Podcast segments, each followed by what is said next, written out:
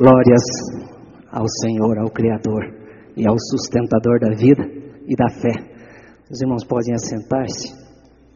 É, eu estou aqui apresentando o nosso pregador de hoje, Lúcio Flávio, homem, casado com Angélica.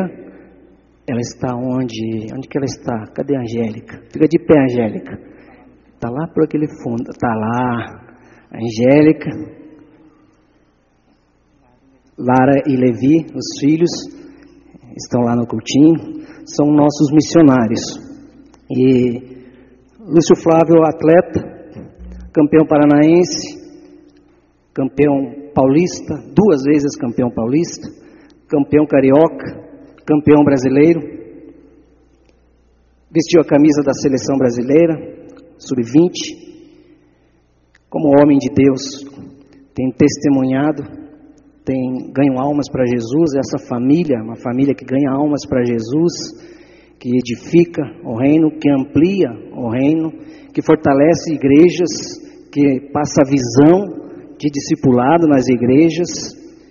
Jogou no Brasil, na Arábia, no México, e Deus tem usado essa família missionária para restaurar vidas, casamentos, famílias, e é com alegria que a gente é, se coloca diante de Deus hoje não para ouvir um jogador, mas para ouvir um homem de Deus. Por isso convido os irmãos a fecharem seus olhos, reclinarem suas frontes e vamos orar.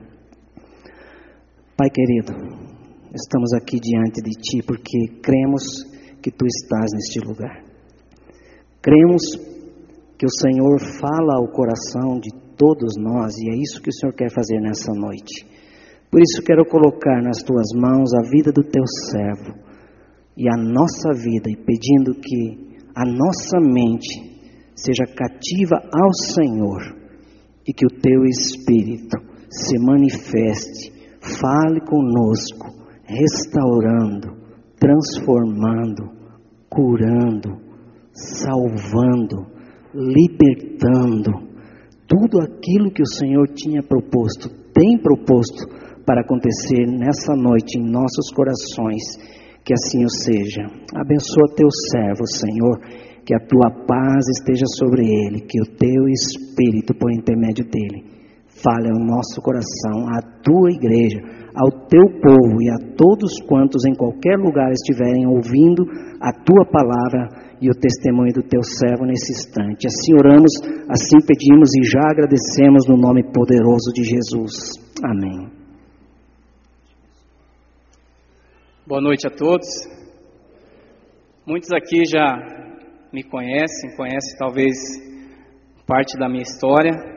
E o Anselmo aqui falou um pouco né, de algumas conquistas profissionais e inclusive Durante essa semana, até minha esposa, como nós regressamos há pouco mais de quatro meses para Curitiba e aqui nossa casa praticamente ficou um tempo fechada, alguns desses troféus, né, que eu ganhei aí ao longo desse meu tempo de carreira, alguns deles já estavam deteriorando. Então, minha esposa procurou uma loja e, e aí mandou para limpar, né, e nós fomos essa semana buscar, só aproveitando um pouquinho esse, esse gancho que o Anselmo deu aqui em relação né, a essas conquistas, aos títulos, e aí eu pude perceber uma coisa interessante.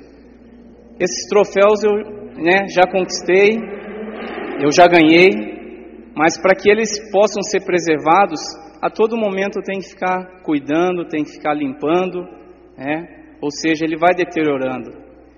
E aí daqui a pouco, né, eu ainda estou como atleta, mas daqui a pouco a minha carreira de atleta vai terminar e aquilo vai ficar só como uma lembrança, né? E hoje eu estou aqui porque eu sou e serei eternamente um homem de Deus.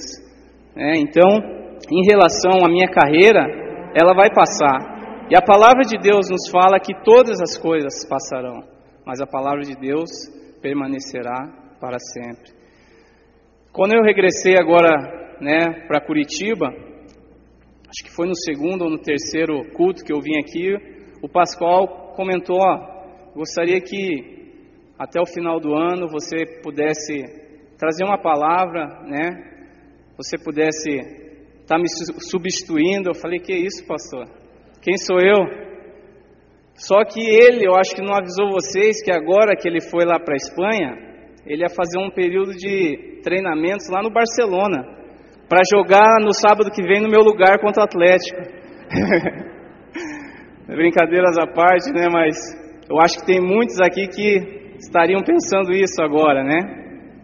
Porque na semana que vem nós vamos ter um jogo decisivo contra o Atlético e certamente aqui temos alguns atleticanos, mas é uma brincadeira que eu faço. Eu gostaria de aproveitar nessa noite e falar um pouquinho né, da, da, da, da infância que eu tive aqui em Curitiba em relação a nós quanto, enquanto crianças, né, adolescentes, a gente tem muitas dúvidas no nosso coração. E uma das dúvidas que eu tinha era em relação à forma que eu tinha em buscar a Deus. No meu pensamento, na minha visão, Deus eu só encontrava dentro da igreja, somente dentro da igreja. E aí foi se passando o tempo e eu entendia que esse Deus da qual eu cria, eu acreditava, esse Deus eu só encontraria na igreja. E aí, em um determinado momento, né, em que a palavra de Deus ela começou a penetrar no meu coração, né, nós, eu fui entendendo, fui compreendendo que a palavra me dizia algo extremamente ao contrário daquilo que eu imaginava.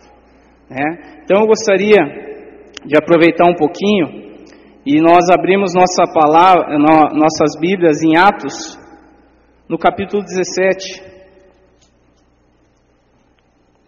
Atos 17 a partir do verso 22.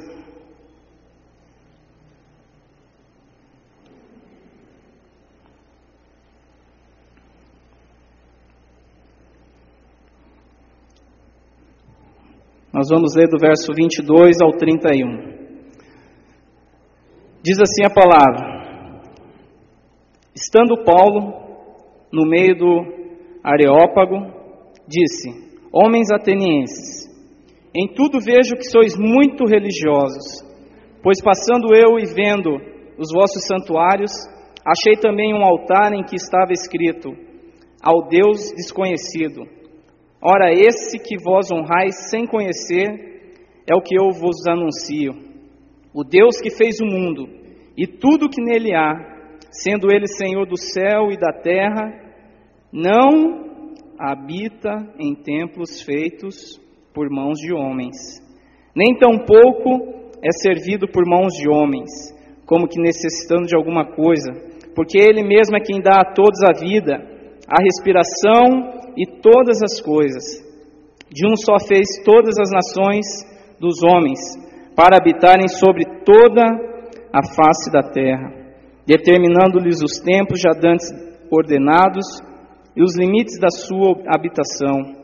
Deus fez isso para que o buscassem e talvez, tateando, o pudessem ainda, ainda que não está longe de cada um de nós, o pudessem achar, ainda que não está longe de cada um de nós, pois nele vivemos e nos movemos e existimos, como também alguns dos vossos poetas disseram, somos também sua geração. Portanto, sendo nós geração de Deus, não havemos de pensar que a divindade seja semelhante ao ouro, ou à prata, ou à pedra esculpida pela arte e imaginação do homem. Mas Deus, não levando em conta os tempos da ignorância, manda agora que todos os homens em todos os lugares se arrependam, pois determinou um dia em que, com justiça, há de julgar o mundo por meio do homem que destinou.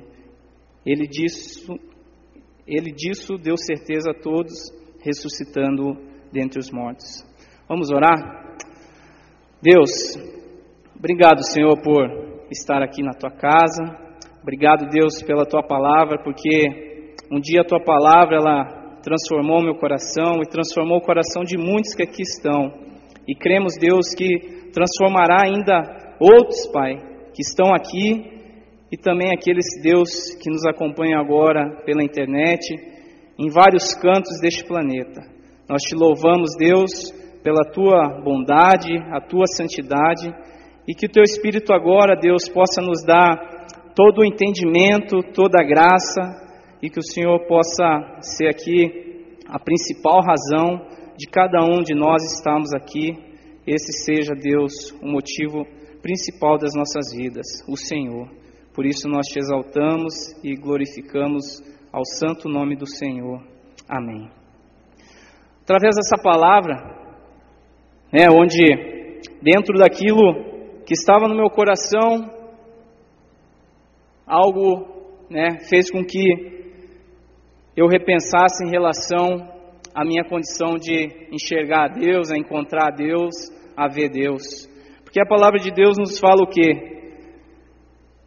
que o Deus que fez o mundo e tudo que nele há, sendo ele o Senhor do céu e da terra, não habita em templos feitos por mãos humanas.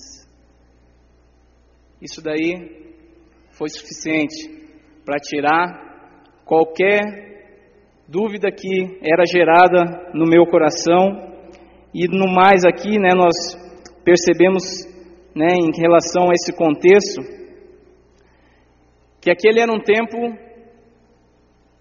da minha ignorância, porque eu não conhecia a palavra de Deus, né? E no versículo 30 vai falar aí, mas Deus não levando em conta os tempos da ignorância, manda to, manda todo agora que todos os homens em todos os lugares se arrependam, né? E é isso que Deus quer de nós, né? Que venhamos nos arrepender daquele velho homem, daquela velha pessoa e passamos a ser agora uma nova pessoa. Nos tempos antigos, né, no, no Antigo Testamento, a gente observando a palavra de Deus, vai observar que os tabernáculos, né, eles representavam o que? A presença de Deus, né? E no tempo de Salomão, Salomão construiu, né, a morada de Deus, a casa de Deus, mas naquele tempo e aí Jesus veio com uma nova perspectiva para nós. E a partir desse momento, né, em que Deus não habita mais em templos feitos por mãos humanas, ele passa a habitar dentro de cada um de nós. E aí nós somos a partir desse instante, desse momento, somos a igreja do Senhor. E eu queria falar um pouquinho sobre essa igreja, porque desde quando eu saí daqui de Curitiba em 2002, quando foi aqui o meu último ano, eu passei assim por outras cidades, né, por outros países, e a gente acaba é, congregando, conhecendo muitos outros lugares, muitas outras igrejas, e eu, principalmente nesse meio em que eu trabalho, meio esportivo, a gente vê de tudo, né? Vê todo tipo de gente, todo tipo de pessoa, e aí a gente vai observando algumas questões em relação a, ao Evangelho, né? E aí nós vamos entendendo algumas questões é, que são importantes, né? Pelo fato de a gente estudar a palavra, olhar na palavra, buscar orientação, né? De Deus através da Sua palavra. E aí nós vamos começando a conhecer um pouco, né? Da história de cada pessoa que às vezes passa pelas nossas vidas, convive conosco e sobre essa igreja, né, que eu queria falar. Porque muitas vezes, né, nós olhamos a igreja como o lugar onde a gente vai, né, ou o lugar onde a gente vem, né, seja na quarta-feira à noite, seja num dia como hoje, o domingo, né, seja para cantar um louvor, seja para ouvir uma boa mensagem, né, seja para encontrar um irmão, encontrar uma irmã. E aí nós vamos nos acostumando a isso. E vamos vendo, né, que a igreja não é apenas o lugar onde a gente vai ou onde a gente vem. Mas a igreja, ela é sim algo, né? É algo vivo, é um organismo vivo. A igreja somos nós, né? A igreja, se a gente quer ver a igreja aqui na terra, a gente tem que olhar para quem está do nosso lado, né? Essa pessoa que está do teu lado, né? Ela é o endereço de Deus aqui na terra. Ela é a, o santuário de Deus aqui nessa terra, né? E falando um pouco de, da igreja, quando nós vamos buscando é, nos aprofundar um pouquinho, a gente observa uma questão interessante até em relação a um pouco a história da igreja, né? Quando Lutero promoveu a reforma, né, protestante,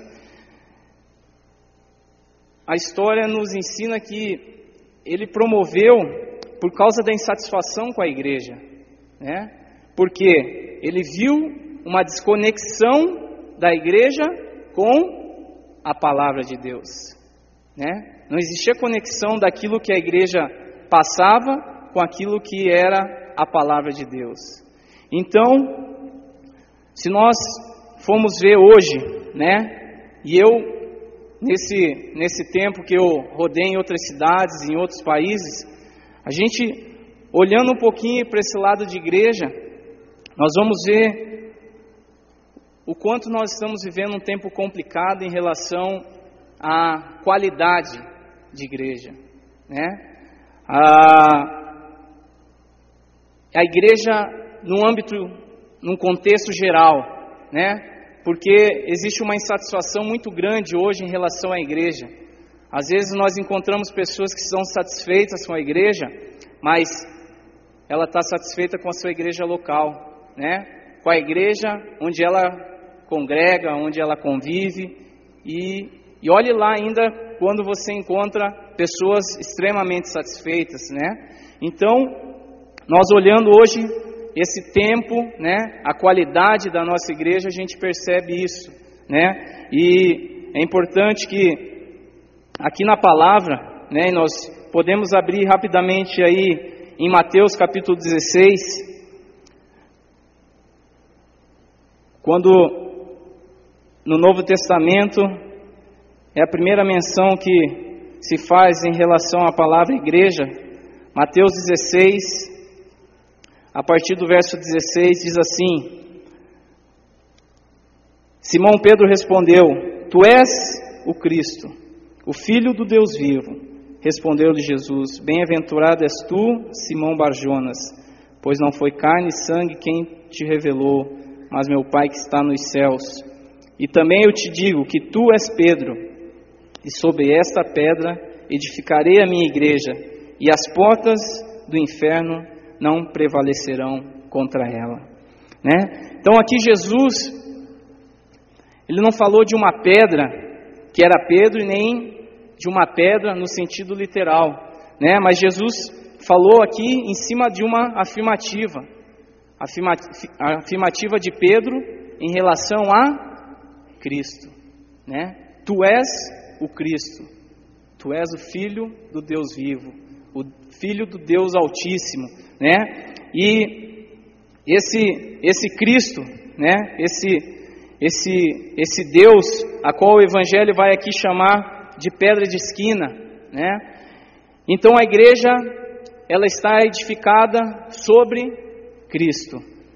Portanto, nós não podemos imaginar, né, como a palavra nos diz, que a igreja seja um tabernáculo, seja um templo, seja uma catedral, seja uma construção, mas sim somos nós, né? E o que somos nós como igreja? Para que Deus mora em nós? Por que Deus mora em cada um de nós? Qual o objetivo de Deus em fazer morada em nós? E aí eu tirei aqui três pontos importantes, três aspectos que eu gostaria de compartilhar com, com a igreja, compartilhar com vocês. O primeiro aspecto é justamente esse: quem somos nós? Quem somos nós como igreja? Então, podemos observar no livro de Efésios, no capítulo 3, que Paulo vai nos trazer uma definição interessante sobre igreja. Efésios 3, a partir do verso 8, diz assim: A mim, o menor de todos os santos, me foi dada essa graça de anunciar entre os gentios, por meio do Evangelho, que as riquezas insondáveis de Cristo e demonstrar a todos qual seja a dispensação do mistério que desde os séculos esteve oculto em Deus, que a tudo criou.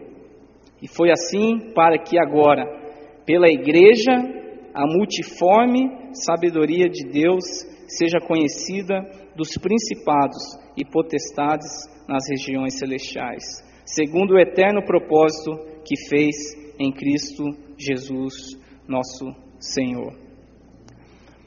Paulo aí vai trazer uma definição interessante sobre a igreja. A igreja sendo a depositária da multiforme sabedoria de Deus, ou seja, a divulgadora dessa sabedoria aos homens. A igreja é a que divulga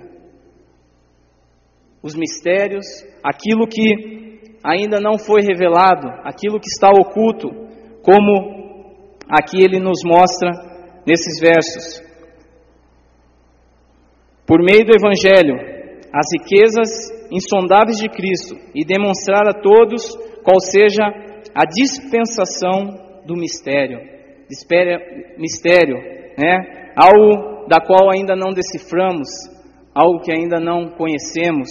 E aí Paulo vai falar em relação a esse aspecto, que a igreja é essa divulgadora do plano que Deus tem para a sua criação.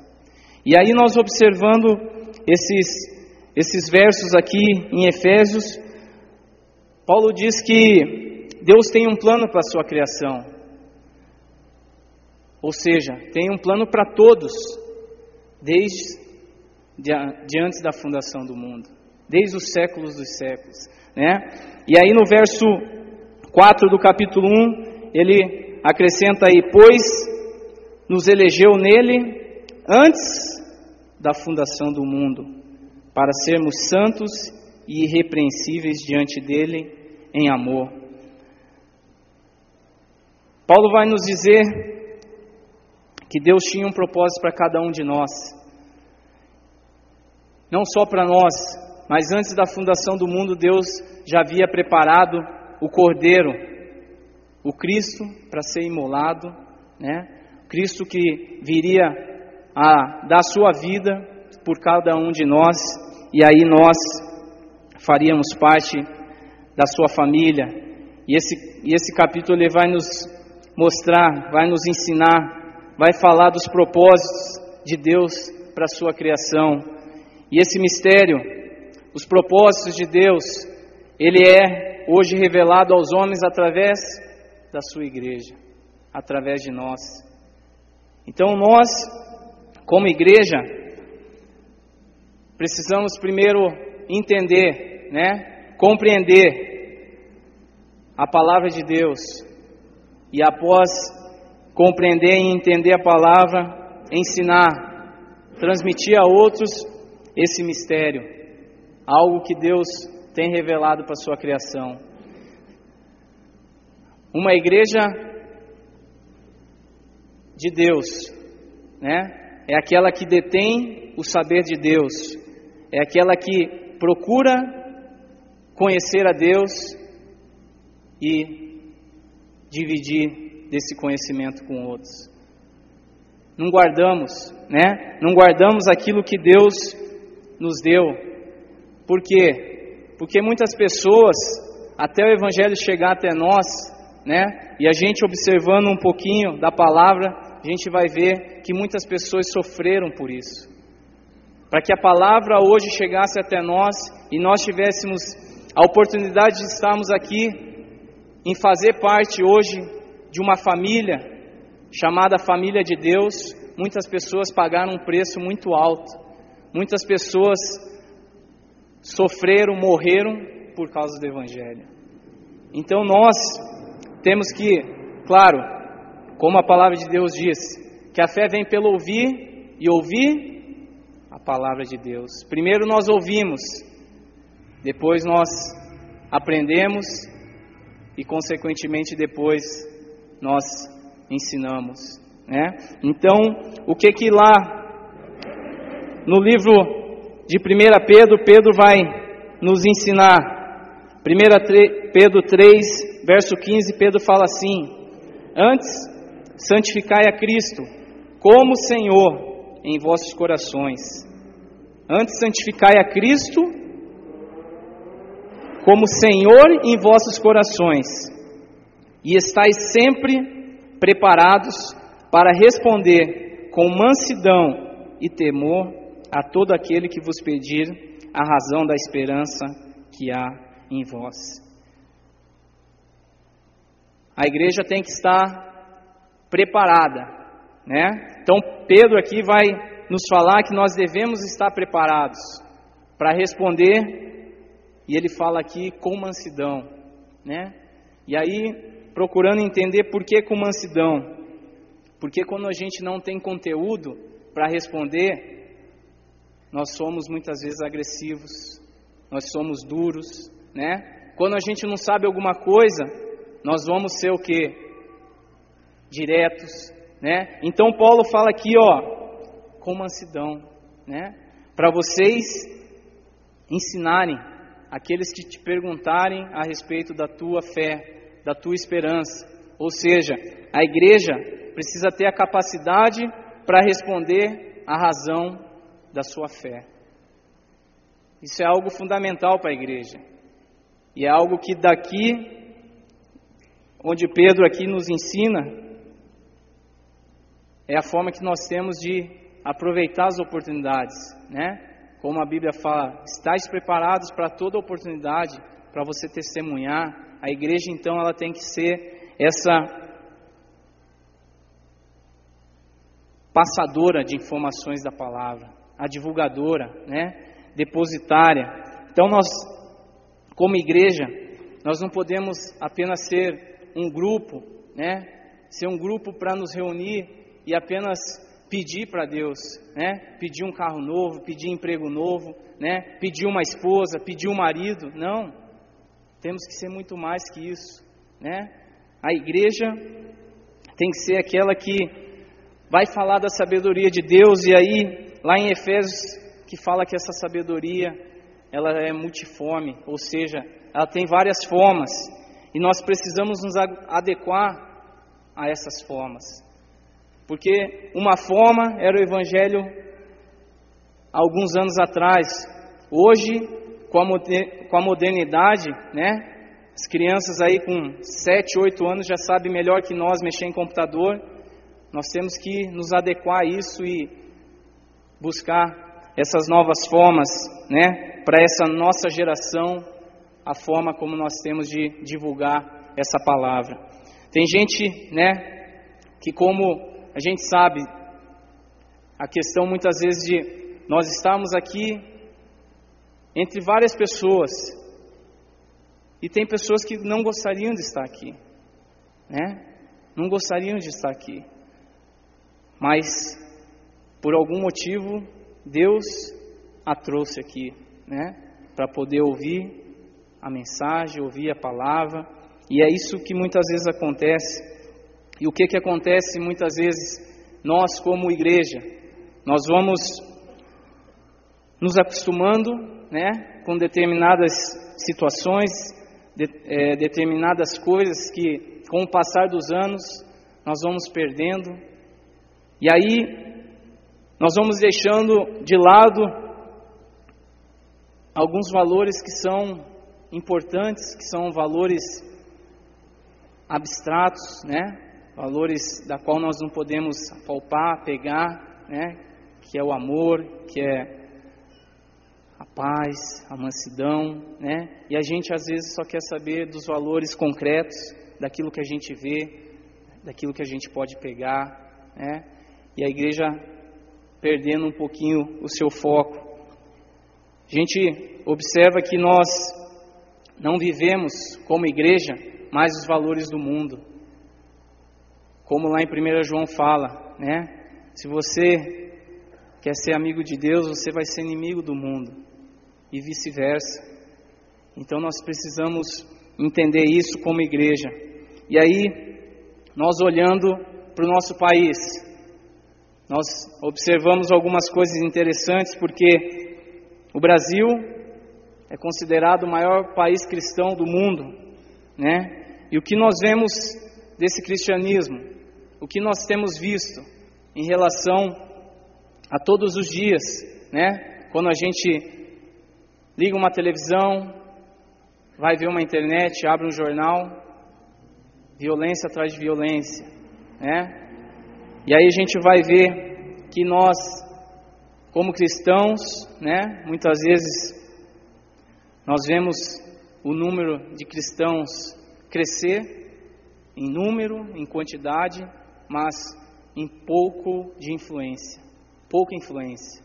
Então nós precisamos nessa geração sermos igrejas que venham influenciar mais, né? Igrejas que realmente consigam deter essa sabedoria de Deus e levar também a outras pessoas. Somos considerado um país cristão, mas somos também um dos países mais violentos do mundo. Somos um dos países mais corruptos do mundo. Somos um dos países, um dos países com maiores desigualdades sociais do mundo. Somos um dos maiores consumidores de drogas do mundo. Somos uma das maiores populações carcerárias do mundo. O que que o evangelho tem trazido de benefício ao nosso país? O que que nós como igreja temos feito para que possamos mudar esse histórico, né? Ou nós como igreja buscamos conhecer e divulgar esses mistérios, essa mensagem que é a mensagem da palavra de Deus, da sabedoria de Deus, ou cada vez mais vamos vendo o que a nossa sociedade sendo destruída, famílias sendo destruídas, casamentos sendo destruídos e assim um país sendo destruído. Então, esse era o primeiro ponto, né, que eu gostaria aqui de compartilhar com, com os irmãos, com os, os que nos visitam, quem somos como igreja. Segundo ponto, o que fazemos? Aqui viemos. Apocalipse 3, verso 1 ao 6 diz assim: Apocalipse, capítulo 3, de 1 ao 6. Ao anjo da igreja de Sardes, escreve: Isto diz o que tem os sete Espíritos de Deus e as sete estrelas. Conheço as tuas obras. Tens nome de que vives, mas estás morto. Sê vigilante e confirma o restante, que estava para morrer, pois não tem achado as tuas obras perfeitas diante do meu Deus. Lembra-te, pois, do que recebeste e ouviste, e guarda-o, e arrepende-te. Mas se não vigiares, virei sobre ti como um ladrão, e não saberás a que hora sobre ti virei. Mas também tem em Sardes algumas pessoas que não contaminaram as suas vestes, e comigo andarão vestidas de branco, pois são dignas. O que vencer será vestido de vestes brancas. De maneira nenhuma arriscarei o seu nome no livro da vida, mas confessarei o seu nome diante de meu Pai e diante dos seus anjos. Quem tem ouvidos, ouça o que o Espírito diz às igrejas. Que Jesus vem nos falar algo interessante, né? Ou seja, o Senhor da igreja vem falar para a igreja que muitas vezes muitos olham para nós, né? Sabe que nós estamos vivos, mas no fundo, no fundo, muitos de nós estamos mortos. Jesus fala: Eu conheço as tuas obras. Então, quando nós estamos aqui no domingo, Deus não tem preocupação com a gente aqui, porque aqui todos nós somos bonzinhos, né? Todos aqui somos pessoas legais, boas, mas de segunda a sexta-feira, né? Quando nós estamos na nossa casa, quando nós estamos no nosso trabalho, ou seja, ainda quando estamos às vezes diante de pessoas, nós também somos pessoas bonzinhas, pessoas boas. E quando nós estamos sozinhos no nosso quarto, quando nós estamos diante da internet, será que nós somos essas pessoas santas? Quantos atletas eu tenho conversado a respeito disso? Atletas que, como nós né, temos muito tempo, muitas vezes que nós estamos concentrados, né, e quando você está concentrado, muitas vezes você fica ou sozinho no quarto, ou fica apenas em dois, né, você e mais um, um companheiro, aí você acaba, né, muitas vezes observando muitas situações, muitos detalhes. E eu sei que muitos, né, que muitas vezes se apresentam de uma forma quando estão diante de pessoas, diante da esposa, e aí chegam quando estão sozinhos e fazem coisas que certamente não agradam a Deus, né? Então, o Senhor da igreja vem falar para a igreja: Ó, oh, eu conheço as tuas obras, eu sei o que você está fazendo. Né? E aí, nós temos que nos observar e cuidar em relação a isso. E aí, no verso 2 vai falar mais: ser vigilante e confirma o restante que estava para morrer, pois não tem achado as tuas obras perfeitas diante do meu Deus.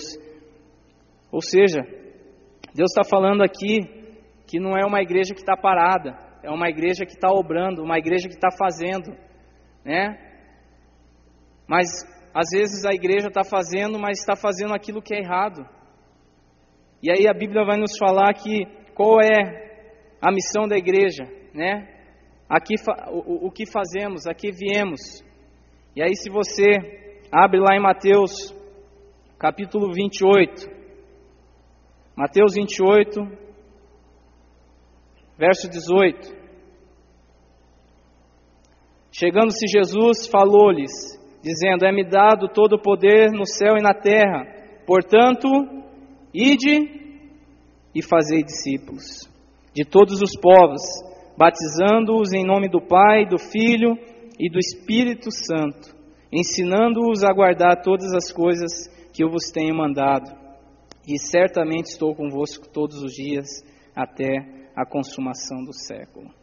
Então a missão da igreja é fazer discípulos. Cristo edifica a sua igreja, mas a igreja precisa fazer discípulos. Não discípulos para si mesmo, mas discípulos para o Senhor. Assim como eu conheço muitos atletas que eles não fazem parte de um ministério de atletas, porque existem pastores, né? Pastores que não permitem, porque acha que o atleta tem que ser só dele, e ele acaba fazendo um discípulo só dele, né? O discípulo ele tem que ser do Senhor, né? O discípulo tem que ser para Deus, e aí aqui a Bíblia nos fala, né, que nós precisamos ir e fazer discípulos de todos os povos. Ou seja, a missão da igreja, essa depositária da sabedoria de Deus, é claro, primeiro conhecer a palavra, né, é absorver a palavra e consequentemente transmitir aquilo que precisa ser transmitido e consequentemente fazer discípulos. Mas para fazer discípulos, né, nós precisamos primeiro ter disposição para isso. Precisamos abrir mão de algumas coisas que muitas vezes nos, nos seguram para não ter tempo para outras pessoas. Além da disposição, nós precisamos ter compromisso. Palavra essa que a gente vê cada vez menos força nela nos dias que a gente vive. Porque ninguém quer ter compromisso, né, com ninguém. Ou seja, quando Jesus vai falar em relação que conheço as tuas obras, né? Sei que é uma igreja que está fazendo algo, mas vocês precisam fazer algo que seja certo, precisa ser correto. Ou seja, a igreja precisa achar a sua personalização e a sua personalização ela é através de fazer seguidores para Jesus, né? Fazer aprendizes para Jesus e aí consequentemente aumentar essa família, a família do reino de Deus. Terceiro aspecto, né, que eu gostaria de compartilhar, como nós vamos, né? Como chegaremos ao alvo? Como chegaremos a Deus? Abre aí sua Bíblia no livro de Efésios novamente.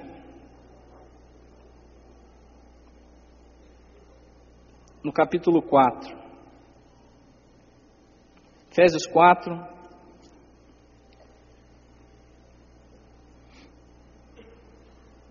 A partir do verso 1 diz assim: Portanto, como prisioneiro do Senhor, rogo-vos que andeis como é digno da vocação com que fostes chamados, com toda humildade e mansidão, com longanimidade, suportando-vos uns aos outros, em amor, procurando guardar a unidade do Espírito no vínculo da paz.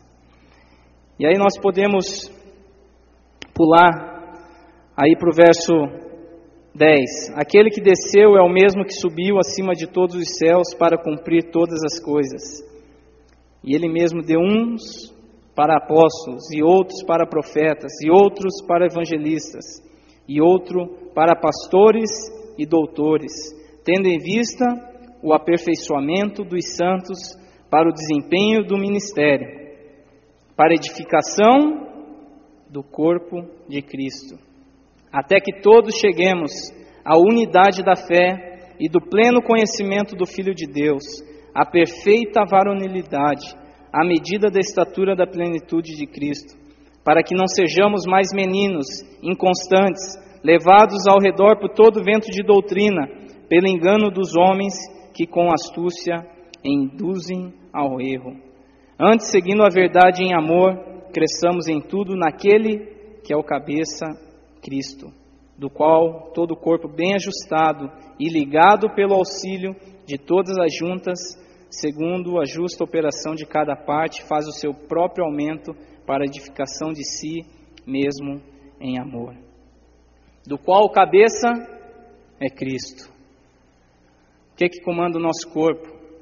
É a nossa cabeça, é a nossa mente. Então Cristo tem que ser aquele que comanda a sua igreja, aquele que comanda o seu corpo. Nós precisamos estar bem ajustados, nós precisamos estar ligados, conforme verso 16 aí nos fala. E aí nós vamos entendendo o seguinte: que nessa nossa caminhada com o Senhor, da forma como nós vamos, nós precisamos de alguns detalhes que são importantes, que é em relação a, como Paulo aqui fala, a humildade, longanimidade, né, o amor, porque sem o amor, né, como que nós vamos nos suportar? Somos pessoas tão diferentes, mas ele colocou, né, alguns algumas pessoas justamente para cuidar desse povo, né? E aí no verso no verso 11 aí ele fala: "Ele mesmo deu uns para apóstolos, e outros para evangelistas, e outros para pastores e doutores, tendo em vista o aperfeiçoamento dos santos para o desempenho do ministério. Deus escolheu homens, né, pastores, para que nós, como parte desse corpo, pudéssemos primeiro respeitar e aí sim prestar conta. Né? Nós temos alguém da quem nós podemos buscar conhecimento. E hoje, algumas dessas passagens em, em algumas cidades, eu conheci alguns pastores que era interessante como eles falavam comigo em relação à questão de dificuldade que muitas vezes a liderança da igreja tem para achar pessoas capazes, por exemplo, para discipular alguém, pessoas capazes muitas vezes de ministrar o estudo, né, substituir às vezes numa situação de emergência, às vezes até um pastor, a dificuldade que se tem em relação a isso. Porque cai justamente em relação a essa palavra. Primeiro que muitas vezes nós como igreja nós não sabemos quem somos, né? Muito menos o que vamos fazer. E aí a forma como nós vamos chegar ainda é mais difícil. No Antigo Testamento, Deus havia, através de Moisés, retirado o seu povo do Egito. Nessa caminhada, nós podemos observar alguns, alguns detalhes interessantes que muitas vezes também acontece conosco. Muitos daqueles, ao longo do período né, em que Deus estava levando eles para a terra prometida, o que, que aconteceu? Muitos daqueles homens viviam em murmuração, em reclamação, né? Só faziam isso. Por outro lado, se a gente observar, principalmente no capítulo 33 de Êxodo, nós vamos ver Moisés agindo de outra forma. Moisés, ele falava para Deus: se o Senhor não for conosco, de que jeito nós vamos? Se o Senhor não for conosco, eu não quero nem ir. Eu preciso te conhecer mais e mais. Eu, queria, eu quero que o Senhor permaneça com a gente, permaneça com o teu povo. É? Então Moisés sabia que ele precisa estar, precisava estar ajustado a Deus, precisava estar ligado. E é isso que nós precisamos também como igreja. Moisés tinha tamanho relacionamento que ele teve né, a capacidade de pedir para Deus mostrar a sua glória. Deus queria, Moisés queria ver a glória de Deus. E essa era a intimidade que ele tinha como igreja do Senhor. E nós, como igreja do Senhor, o que, que nós temos feito? Qual a diferença que nós temos, que estamos fazendo, né? Seja onde nós trabalhamos, seja onde nós estudamos, seja na sociedade que nós vivemos, qual é a diferença que nós como igreja temos feito? A palavra de Deus diz que nós somos sal da terra, mas será que nós estamos salgando a palavra de Deus diz que nós somos a luz do mundo. Será que nós estamos iluminando? Nós precisamos observar para esse aspecto daquilo que Paulo vai falar na sua palavra. Para nós terminarmos, gostaria de compartilhar o texto que está em Efésios capítulo 5 verso 23, que diz assim: Pois o marido é o cabeça da mulher, como também Cristo é o cabeça da igreja, sendo ele próprio o salvador do corpo. De sorte que, assim como a igreja está sujeita a Cristo, assim também as mulheres o sejam a tudo a seus maridos. Vós, marido, amais vossas mulheres, como também Cristo amou a igreja e a si mesmo se entregou por ela, para a santificar, purificando-a com a lavagem da água, pela palavra, a fim de apresentá-la a si mesmo, igreja gloriosa, sem mácula, nem ruga, nem coisa semelhante, mas santa e irrepreensível. Foi para isso que Jesus ele veio, né? Foi para isso que ele abriu mão da sua glória, desceu do céu, se comprometeu conosco, morreu por cada um de nós para nos fazer igreja gloriosa, sem mácula, sem ruga, nem coisa semelhante, mas uma igreja santa, irrepreensível, uma igreja separada, uma igreja dedicada, uma, uma igreja exclusiva do Senhor. Foi para isso que ele morreu no nosso lugar. Que esse seja o nosso desejo de, como igreja,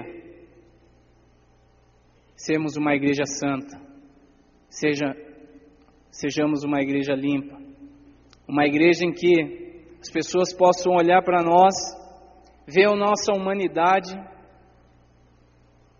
e buscar se espelhar em nós, buscar se espelhar na nossa família, buscar se espelhar da forma como nós vivemos, né?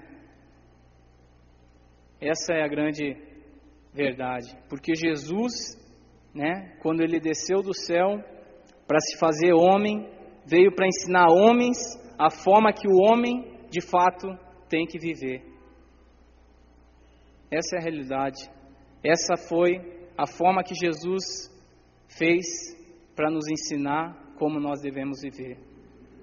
Um homem simples, homem humilde, um homem que não ficava jogando palavras ao vento, mas um homem que veio para nos ensinar uma forma especial, simples de se viver.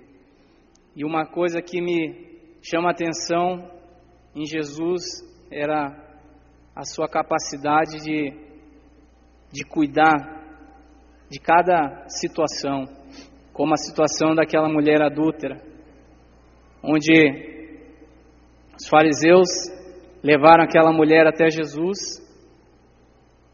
E aí Jesus, né, como sempre, através da sua sabedoria, falou: ó, quem não tem pecado, faça o quê? Atire a primeira pedra. E aí Jesus se abaixa, volta a escrever. E daqui a pouco ele olha, não tinha mais ninguém perto daquela mulher. Jesus olha para ela e fala: Vem cá, vê se não vai mais para aqueles bordéis, vê se não vai mais sair com aqueles homens, para você não vir aqui passar vergonha. Jesus falou isso? Não. Jesus não recriminou ela. Jesus falou: Cadê os homens que te acusavam? E ela responde: Todos saíram. Jesus fala: Eu também não te acuso. Só vai e não peque mais. Né? Então, essa era a sabedoria de Cristo. E é essa forma de vida que Jesus quer também para nós. Que nós não venhamos usar nossa vida para acusar pessoas, né? para ficar falando de pessoas. Nós temos que usar a nossa vida para sermos bênção para outras pessoas. Há pessoas que só querem Muitas vezes que a gente esteja perto para poder ouvi-las. Há pessoas que só querem ouvir, não querem nem que a gente fale nada, mas só o fato de a gente dar o nosso tempo para ouvi-las já é suficiente. E que assim seja com cada um de nós como uma igreja. Né? Cada um possa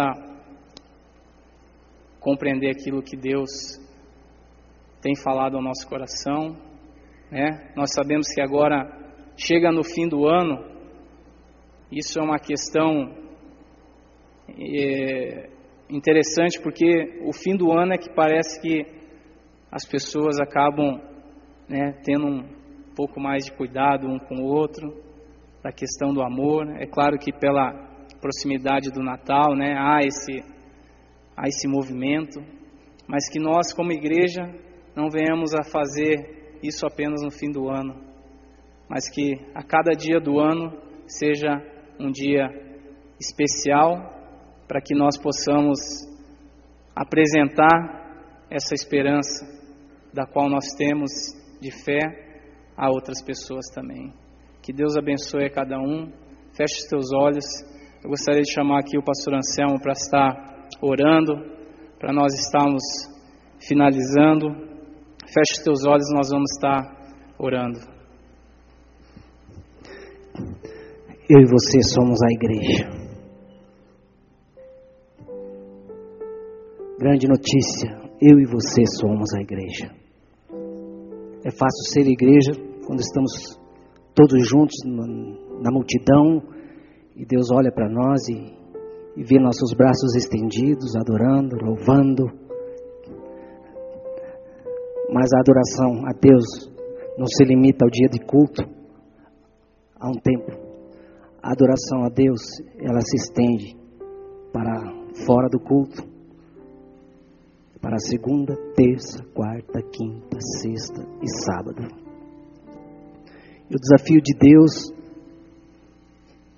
primeiro, é que se você não faz parte da igreja de Cristo ainda, Jesus te trouxe aqui nessa noite para dizer para você: olha, eu sou o cabeça, eu sou o Senhor, eu sou o Salvador. E aquele que quiser fazer parte da minha igreja precisa se ligar a mim e a minha palavra. Se você não sabia que nós somos o templo onde o Senhor habita, hoje você descobriu que você e só você pode tomar uma decisão de ser templo de habitação de Deus ou não. O Lúcio frequentava a igreja.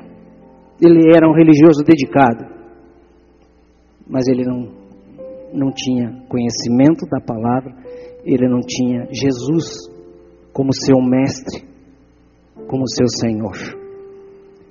Talvez você seja uma pessoa muito religiosa, extremamente religiosa, mas você não conhece a realidade do Cristo vivo. E a palavra de Deus não é o seu manual de vida. E hoje você entendeu você entendeu que Jesus habita no nosso coração e que o templo é o lugar onde aqueles que têm Jesus como seu Senhor se reúnem para adorar, louvar, para se equiparem, se fortalecerem, se alimentar espiritualmente para sair lá fora e lutar e vencer as batalhas da fé. Mas primeira coisa que a gente precisa para fazer parte da igreja de Cristo é receber Jesus no nosso coração. E aí nós nos tornamos morada de Deus. O segundo desafio é se você já um dia disse isso para Jesus, já abriu sua alma, seu coração, já recebeu Jesus para ser o seu Senhor, você já disse, Jesus, estou disposto a qualquer coisa pelo Senhor, o Senhor morreu por minha causa, o Senhor morreu pelos meus pecados. Muitas pessoas morreram para que a mensagem do Evangelho chegasse até nós, mas eu não estou fazendo nada. Eu venho aqui, eu ouço, eu me alimento, eu saio daqui comentando com as pessoas, e eu toco a minha vida, e até a próxima. Jesus hoje está dizendo para você: olha, eu conheço a sua vida. Eu conheço você quando está no templo. Eu conheço você quando está fora do templo. Jesus está dizendo para nós, Jesus está dizendo para mim: eu conheço você quando você está no templo, e eu conheço você quando você está fora do templo. Jesus quer o arrependimento dos nossos pecados. Ele quer meninos e meninas, homens e mulheres arrependidos, porque são homens e mulheres arrependidos que fazem diferença na sociedade. Não são conhecedores extremos da Bíblia como os fariseus eram. São homens e mulheres arrependidos que fazem diferença nessa terra. E se você quer isso para a sua vida, e quer dizer isso para o Senhor, ó Jesus, o Senhor pagou com a sua vida. O Senhor assumiu um compromisso até o fim. Homens e mulheres ao longo da história pagaram um preço. Jogadores de futebol muitas vezes são ridicularizados pelos companheiros, humilhados, mas não abrem mão. Têm um compromisso com Cristo e com a Sua palavra. Estão dispostos a, se necessário for, ficar de fora, perder o emprego, perder a carreira, mas não abrem mão do compromisso com a verdade de Deus. Se você quer ser um homem ou uma mulher que faça diferença nessa sociedade, eu convido você a levantar do seu lugar e a vir aqui à frente, colocar-se de joelhos diante do Senhor. Nós vamos orar pela sua vida. Se o Espírito Santo do Senhor falou ao seu coração, levanta do seu lugar, vem aqui à frente. Quero orar pela sua vida. Se você quer dizer, Senhor, um jogador de futebol está fazendo diferença, está pagando um preço. Eu quero fazer diferença no meu trabalho, na minha escola, no lugar onde eu vivo, com quem eu convivo, na minha, na minha família, nos meus amigos. Senhor, eu estou em pecado. E pecado não é só adultério, mentira. Pecado não é só resultado de ação, mas de omissão. E se você está se omitindo e não está dividindo com outras pessoas aquilo que o Senhor tem te dado, seja pouco, seja muito das Escrituras, da mensagem, da palavra, e você quer dizer, Senhor, eu quero ser um porta-voz, uma porta-voz da tua mensagem, um instrumento, uma ponte entre o mundo e a tua palavra, a tua igreja. Então levanta do seu lugar. Vem aqui à frente, se coloque diante do Senhor. Se você nunca fez essa oração dizendo, Senhor Jesus, eu quero fazer parte da tua igreja, eu quero me submeter ao Senhor e à tua palavra. Levanta do seu lugar também, vem aqui, nós vamos orar por você. Talvez você, como família, talvez uma casa inteira aí, queira, queira fazer diferença, queira ser instrumento nas mãos de Deus. Então, levanta do seu lugar e vem, vem aqui à frente, se colocar diante do Senhor da igreja, do Senhor da igreja, que conhece a sua e a minha vida. Ele conhece a minha e as tuas obras. E Ele quer restauração. Ele quer derramar perdão de pecados. Ele quer derramar autoridade e poder no Espírito sobre todos aqueles que se colocam diante dele. Por isso, se o Espírito Santo do, do Senhor está tocando, incomodando o seu coração, talvez até desafiando para coisas que nem foram faladas aqui, mas o Espírito falou com você. Deus falou no seu coração. E a sua resposta ao Senhor, sim, Senhor. Está aqui a minha vida. Eu quero ser um instrumento nas tuas mãos. Levanta do seu lugar. Coloque-se aqui com esses homens e mulheres diante do Senhor independente da, da função, independente da profissão. É difícil em todos os lugares. Testemunhar de Cristo, viver a palavra, é difícil em todos os lugares. Nós precisamos da graça do Senhor.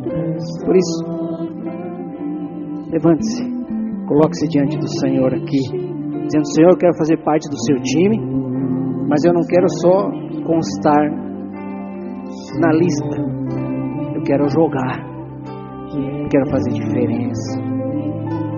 Eu quero refletir a tua luz, mas eu preciso do Senhor. Eu preciso do Senhor.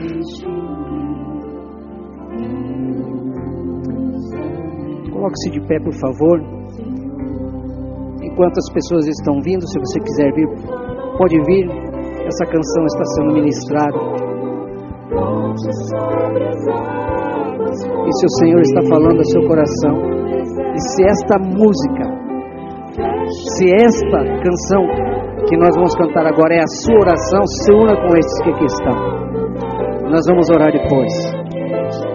Eu queria pedir também para que homens e mulheres de Deus saíssem do seu lugar e já começassem a ser instrumento de influência, instrumentos nas mãos de Deus para abençoar as vidas dessas pessoas que aqui estão, que irmãos e irmãs que querem ser pontes, instrumentos de Deus, por favor, saiam do seu lugar e venham, cada um com um, cada um orando com uma pessoa que aqui está, que foi tocada pelo Senhor. Voluntários e voluntárias que podem ser anônimos e desconhecidos do ponto de vista dos homens, mas que fazem diferença do ponto de vista de Deus. Vem, sai do seu lugar aí, homens e mulheres, para orar e interceder com esses homens e mulheres que estão aqui joelhos diante do Senhor. Tem gente sozinha aqui, Aqui tem gente sozinha aqui, precisamos de gente, homens e mulheres, para orar com esses homens e mulheres de Deus, famílias, meninos, meninas. Quem está sozinho, levanta sua mão aí. Quem está sozinho, sem companheiro de oração? Tem alguém sem companheiro de oração aí? Aqui?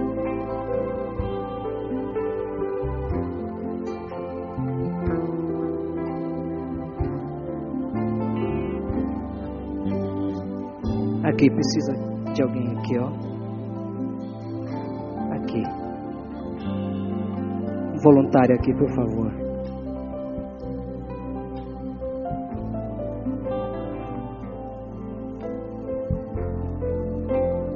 Vamos orar. Senhor, no nome do teu filho Jesus, o nosso Senhor, o nosso Salvador, o cabeça desta igreja, o Senhor desta igreja nós queremos colocar diante do altar do Senhor a vida de cada homem, de cada mulher, de cada menino, cada menina, que se rende diante do Senhor nesse instante. Homens e mulheres, meninos e meninas, arrependidos, que pedem perdão ao Senhor. Derrama do teu perdão sobre todos os corações que necessitam ser perdoados nesse instante. Derrama da tua graça abundante. Derrama do teu amor. Que a paz do Senhor, que transcende qualquer situação, circunstância de vida que estejamos vivendo, que esta paz do Senhor esteja invadindo o coração de cada um dos teus filhinhos que aqui estão. Que a esperança, que a alegria do Senhor seja derramada sobre os seus corações. Que o teu Espírito venha habitar sobre o coração de todos aqueles que abrem a sua alma para serem a habitação do Deus Altíssimo. Sela-os com o teu Espírito Santo. Pai, estão diante de ti, Senhor, os teus filhos. E nós, como igreja, nos rendemos diante do Senhor e pedimos a tua bênção, pedimos o teu cuidado pedimos libertação, libertação de pecados, libertação, Senhor, de influências e de ações diabólicas, em nome de Jesus. Nós repreendemos toda e qualquer obra maligna na vida de qualquer um desses teus filhos que se humilham diante do Senhor. Que toda obra maligna seja repreendida no nome de Jesus e que haja libertação pelo poder do sangue de Jesus. Pai, são teus filhinhos, guarda-os do maligno, Senhor, livra-os da tentação, Senhor, livra-os, Senhor, cuida deles, Paizinho queridos, como bebês, como filhos amados, faz com eles o que o Senhor tem feito conosco O Senhor tem nos perdoado, o Senhor tem nos restaurado, o Senhor tem nos usado, apesar de nossas limitações e fraquezas. Abençoa teus filhos, Senhor, que eles sejam cheios da presença do teu Espírito, porque são a habitação do Senhor. E por onde quer que eles forem, que tu sejas com eles, como o Senhor tem sido conosco. Assim nós pedimos, assim nós clamamos, assim nós suplicamos, no nome poderoso e precioso de Jesus. Amém. Amém.